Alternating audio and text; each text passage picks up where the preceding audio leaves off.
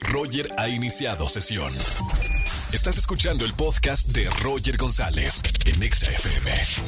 Y como todos los martes de finanzas, está el doctor Dinero con nosotros, el ingeniero Poncho Romo. Bienvenido, amigo. Hola, ¿qué tal, Roger? Muchas gracias. Estamos en martes de finanzas para responder una pregunta que yo en lo personal acabo de vivir hace poco y seguramente muchos de nosotros la tenemos o la hemos tenido en algún momento. Y dice, ¿cuánto debo gastar en una renta? Qué interesante pregunta, porque yo creo que es como, pues no la pregunta del millón, porque hay muchísimas más preguntas por ahí que tenemos que, que quisiéramos resolver, pero en, este caso es sumamente importante porque es algo grande. Cuando hablamos de una renta, digo, sí, en este caso estamos platicando acerca de las personas que no tienen el dinero o, o no hemos tenido el dinero para comprar una casa. Es decir, la mayoría, en este caso de los mexicanos, rentamos. Entonces, mientras juntamos, que es parte de lo que hacemos en nuestras finanzas personales, el dinero para tener un enganche y luego pedir una hipoteca o poder comprar algo donde vivir, lo que hacemos es rentar. Por eso la importancia y se nos va una gran parte de nuestro presupuesto ahí.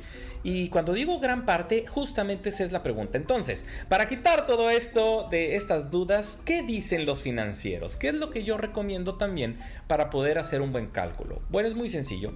Vamos a poner el 30% del ingreso familiar el 30% neto.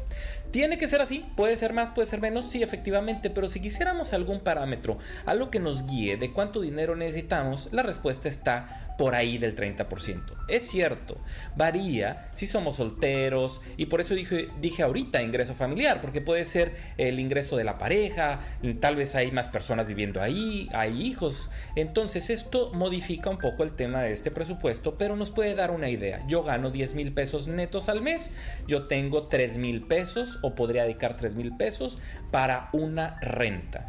Y de ese, de ese 30% podemos sumarle lo que es el tema de servicios y algunos otros eh, gastos relacionados con la casa. Ahora, si se fijan, es un presupuesto muy alto. Y si bien, bueno, depende mucho qué tan endeudados estemos, porque hemos comentado por ahí que ya si tenemos un 50% de nuestro dinero se nos está yendo en el pago de deudas, bueno, pues entonces ya estamos muy ajustados en términos de presupuesto. Pero nos puede dar una clara idea de hasta dónde podemos llegar. ¿Y por qué insisto tanto en eso? Porque se han acercado conmigo eh, personas que me han comentado, oye, es que, ¿cómo le puedo hacer? Porque pues yo me emocioné, estaba, pues creí que podía pagar esta renta, me eh, llené un contrato a 12 meses y ya no puedo seguir pagando y estoy en problemas. ¿Por qué? Porque pues, nos gustó mucho un departamento y pues realmente, o alguna casa puede ser, y hay que hacer la tarea antes. Ese es justamente el tema. Entonces, ¿qué necesito hacer yo? ¿Y qué hice yo? Esto sí estoy hablando también en términos personales y me funcionó muy bien. Antes de todo, hay que hacer el presupuesto. Ahorita dijimos 30% del ingreso de, de mío o de la familia, las personas que van a venir a esa casa. Ok, pero ¿qué más hay? Por eso la importancia, y hemos platicado aquí acerca de cómo hacer un presupuesto y qué, cuáles son, en dónde se me está yendo el dinero. Hablábamos ahorita de deudas, hablábamos ahorita de, de qué otros gastos, como los servicios, qué otras cosas tengo. ¿Tengo que pagar la escuela? Ok, la apunto. ¿Tengo que pagar algunas otras cosas, algún seguro que tenga por ahí? Adelante. Una vez que yo tengo mi presupuesto, entonces ahora sí yo puedo decir cuánto dinero puedo yo aportar para la renta. Paso número dos, ahora sí, ¿cuáles son las necesidades y deseos? Eh, bueno, necesidades por tengo hijos, eh, dónde está la escuela, o el trabajo, quiero vivir cerca del trabajo, quisiera una recámara, dos recámaras, un baño, dos baños, si es departamento, si es casa, incluso hasta el modelo o el estilo, quiero algo muy moderno, quiero algo clásico, quiero en qué zona me gustaría. ¿Por qué lo hacemos así? Yo ya cuando estoy viendo las necesidades y deseos, yo ya necesito saber en mi mente de cuánto dinero dispongo. Si lo hago al revés, pues sinceramente nos vamos a emocionar y es probable que estemos pensando en cosas un poco más allá de lo que podemos pagar o debemos pagar. Entonces, yo ya tengo mi presupuesto, paso número dos, necesidades y deseos, y ahora sí, con estos datos en mente, me pongo a buscar y a comparar. ¿Por qué? Porque ahora sí yo ya sé qué es lo que me alcanza, ya sé qué es lo que yo necesito y no me dejo ir con algo muy bonito que vi enfrente de un parque mientras caminaba por ahí. No es que esté mal, es que probablemente estamos perdiendo un poco el tiempo en ese sentido porque es muy probable que no me alcance. Entonces, si yo ya sé hasta dónde puedo, entonces ya empiezo a comparar, busco en internet, saco los finalistas, recorro la zona y pues ahora sí me preparo para todos los demás temas que tiene que ver con eh, qué es lo que me van a pedir y, y ya para poder cerrar este contrato. Entonces, nuevamente, para resumir, yo quiero rentar y cuando yo quiero rentar, yo necesito saber cuánto dinero dispongo para rentar.